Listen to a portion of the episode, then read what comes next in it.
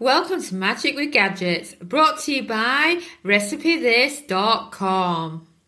I am Samantha, your host, and love to chat about the magic of kitchen gadgets for easy, delicious, and cheap everyday cooking. Before we dive into this week's podcast episode, I wanted to talk to you about our air fryer bucket list. In a nutshell, it's a totally free, awesome e cookbook featuring the 25 must make bucket list worthy air fry recipes. Pause the podcast now and grab yourself a free copy by entering your email address at recipethis.com forward slash AF bucket list or search bucket list at recipethis.com.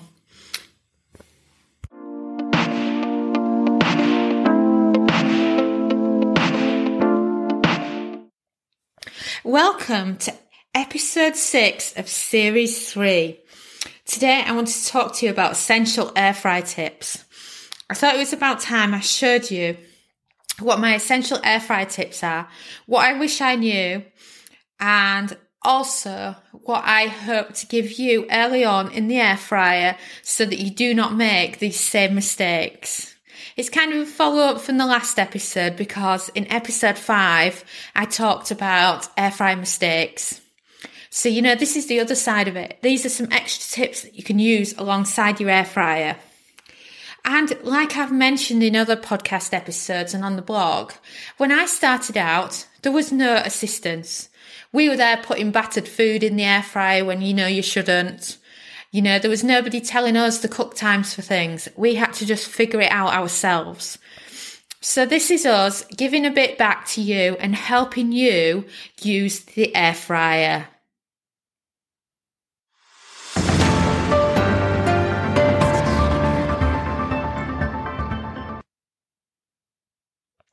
Now, number one, you can add time, but you can't take it away. This is so essential when it comes to the air fryer. If you're guessing on time, do a little less, even though you know it's pathetic that it's going to be done in that time, so that you can check on the food and then give it extra time. I often do this when I'm testing new recipes because I don't want to end up overcooking food and just just try this or if you're expecting it to be 20 minutes set the time to 15 and then when it beats on 15 check on the food and then put it on for the five minutes. And you might look at it and then think all right it only needs three more minutes. Well if you'd have put it on for 20 you couldn't reduce it down to 18 could you? And then number two plan what you want the air fryer for before buying. Imagine what you plan to cook in the air fryer the most. If it's roasting meats, then an air fryer oven is probably better suited to you. If you want to cook whole chickens, dinners, and all sorts of other things, then a traditional air fry basket might be better for you. You know, or if you're hoping to get on the electric pressure cooker bandwagon, then a Ninja Foodi might be your best choice. Number three, use something that's going to make air fryer cooking easier. I'm talking about the cleanup operation. So using foil, parchment paper or silicone can be such a big improvement to your air frying. And then to buy any silicone that fits. The air fryer and silicone together will become your best friend Honestly, silicone is amazing. Only takes a minute to wipe it clean after use. You can recycle it. The silicone we've had, we've had it for a long time and it still looks brand new. It's just amazing. And then next, to look at the wattage before buying. This applies mainly to RV owners, but it depends on how you plan on using it. A lot of campsites have a low wattage. And for example, we've never been on a campsite yet where our Philips air fryer has been suitable to take. So instead, we've always taken our six quart instant pot with us because the wattage on our eight quart is too much for campsites. And I noticed there's some really small air fryers you can actually buy that have a low enough wattage to use, but they're too small for us. So we can't be bothered with those. But do think of the wattage for where you live or how you plan on using it. And then next is to shake those fries. You know, when you're cooking the fries, they can stick to the bottom. If you want crispy fries, I recommend you shake them a couple of times during cooking. You don't have to shake them every three minutes or anything like that, just twice during the entire cook time. And then next, go to 200 Celsius, that's 400 Fahrenheit, for the last few minutes of cook time this will make such a huge difference to your cooking and it'll make your food crispy. It's so important that you do this, especially when you're cooking breaded food that you want nice and crispy or fries or something like potato wedges. And then next is to invest in a spray bottle. A spray bottle makes such a difference. You can then quickly spray some oil on the top of your food before you do those last few minutes at 200 Celsius, and it makes a huge difference. And then next, which is something I hadn't really thought of at first when I first started air frying, but as I've experimented more and more, I feel is essential. And that is when you're cooking vegetables in the air fryer, make sure they're cut small or they are or they are nice and thin. Because if you tried cooking broccoli where the florets are quite big, it's a nightmare. For example, my all time favourite vegetable for the air fryer because of its shape is green beans. It cooks really fast. So does asparagus. You know, focus on these kind of vegetables or um, other ones are like um, chopped up peppers, chopped up tomatoes, chopped up courgette, or zucchini as you might call it. That's the kind of vegetables you want to be focusing on in the air fryer. Next, if you air fry a lot, get a second air fryer. Best thing for us was when we had two air fryers, operating as a family of five or back then, I think we were just a family of three plus a baby. One wasn't enough, so we got a second one. Or if you feel that way, get a Ninja Foodi as one and a normal air fryer basket as the other, because then you've got a pressure cooker too. Or if you like rotisserie meats, you might be wanting to look at getting an air fryer oven alongside an air fryer basket. And next on the list is the 20% rule. The basket is the fastest cooking. Then it's the oven. Then it's the Halogen ones like the Actifry. What I mean by the 20% rule is that the Halogen is the slowest cooking. Uh, the oven cooks 20% quicker and the basket cooks 20% quicker than that. So when you see an air fry recipe, and let's say it takes 20 minutes. Note that you will need to cook, cut down the cook time of, oh no, sorry, you will need to increase the cook time by four minutes if you're using an air fryer oven because otherwise it's not going to be cooked in that same time. So just note that the ovens are a bit slower but you can follow the cook time for the basket, check on the food, and then see how much longer it needs. Next on the list is to bulk buy air fryer foods that you're going to cook the most.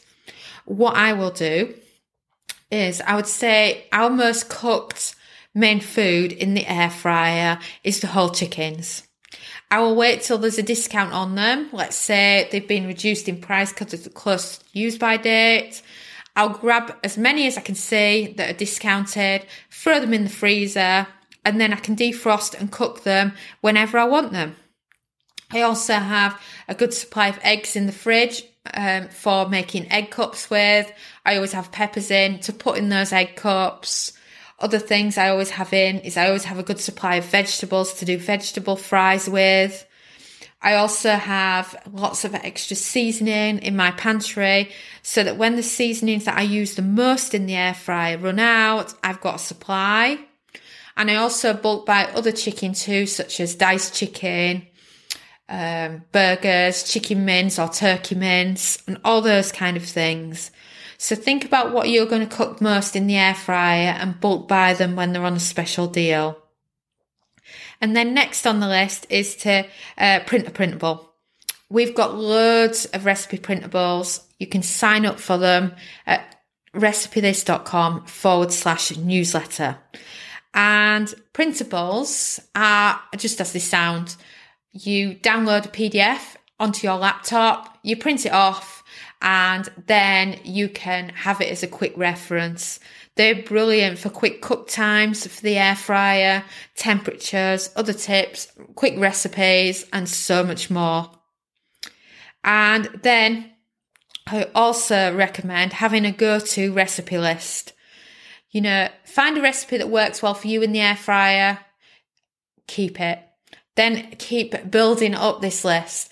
You know, as soon as you can have 25 recipes that your go to for the air fryer, the quicker you'll become confident with it and you can say, Oh, I can do this recipe now in sleep. It's just so easy.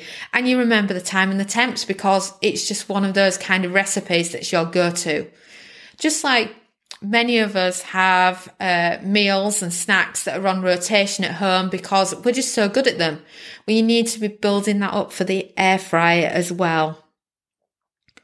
Um, and, you know, expanding on that for the next tip is to cook one new thing each week to get you confident. Look through recipethis.com, the air fry category. We've got 500 plus air fry recipes. Choose something new each week to cook. You know, something you haven't done before or something that you like that you'd like to convert to the air fryer, like our KFC chicken's popular. Maybe you want to do some homemade popcorn chicken. You know, George made that recipe. He's only five, so that just shows you how easy it is. And then just try something new each week, and over time, it'll make you so experienced with it.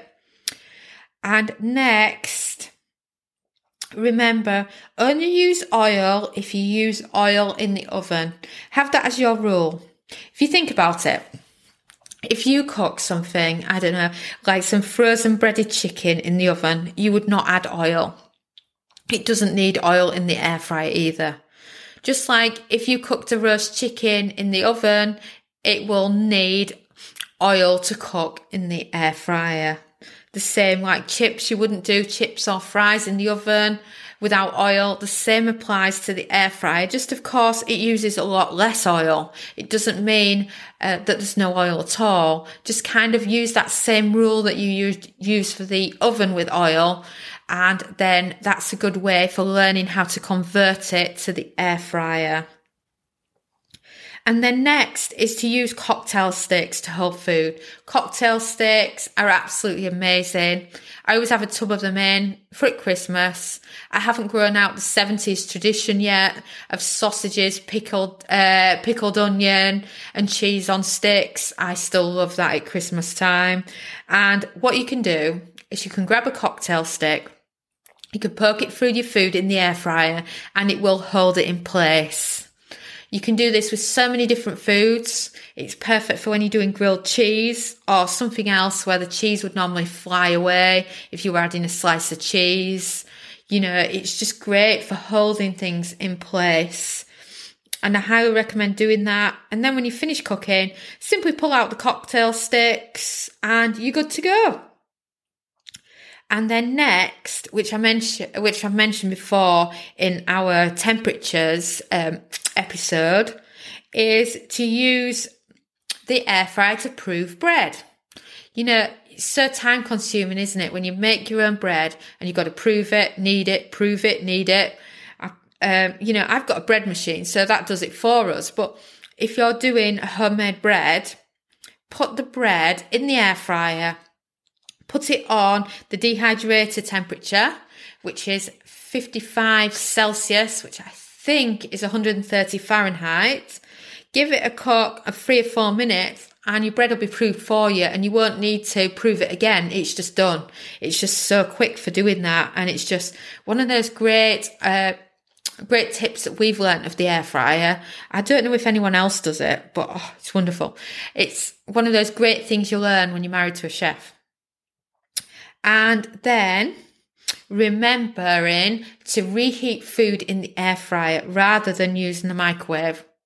Yeah, I know how quick you can reheat food in a microwave. I've done it myself a million times, but reheated food in the air fryer will re- bring back the crispiness. There's nothing worse than reheated chips in the microwave for how soggy they make your chips. I highly recommend that you follow our reheat air fry recipes. Head over to Recipe This, search reheat, and we've got loads of different examples of what you can reheat in the air fryer. We've got Mackie D's fries, uh, Mackie D's burgers, meatloaf. You know, we've got so many different things, even bread. It's just absolutely brilliant for that. And I highly recommend you do that. And the next air fryer tip, well, the penultimate one, is that the air fry basket can be like a food warmer. So let's say you're feeding part of your family at five, your husband's working late, he's not going to be back till quarter to six. Well, what you can do is you can feed everyone else and then you can leave their food in the air fry basket with the basket closed but obviously no cooking going on, so it's it's actually turned off. And the heat that it generated from the food that you cook for dinner prior to that will keep the food warm in the basket.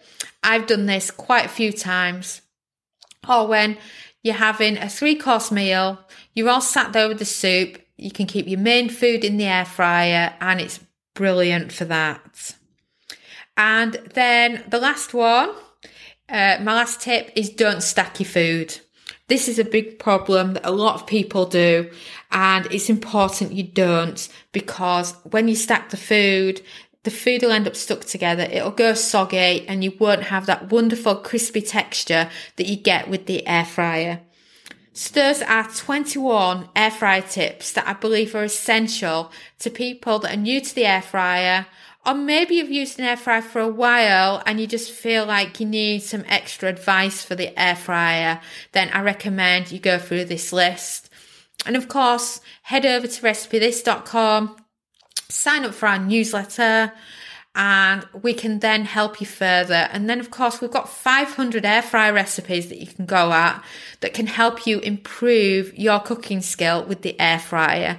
And if you do have an air fryer oven instead of a basket, we do have a category with just air fryer oven recipes. And we also have a category with just Ninja Foodi recipes if you're looking for one in particular. And thanks so much for listening. And if you do have something that you would like me to discuss on an episode, please reach out and I'd be more than happy to help you out. Well, that is a wrap. I recommend you head over to recipethis.com and check out all the kitchen gadget recipes. After all, there are more than a thousand to choose from. Also, please, please, please leave us a five star review if you enjoyed the episode because the more reviews means the more people will find us and learn about the magic of cooking with kitchen gadgets. We've also created an awesome podcast index for you at recipethis.com forward slash podcast. You can grab all links mentioned, resources, and explore other episodes. Thanks again for listening, and ciao for now.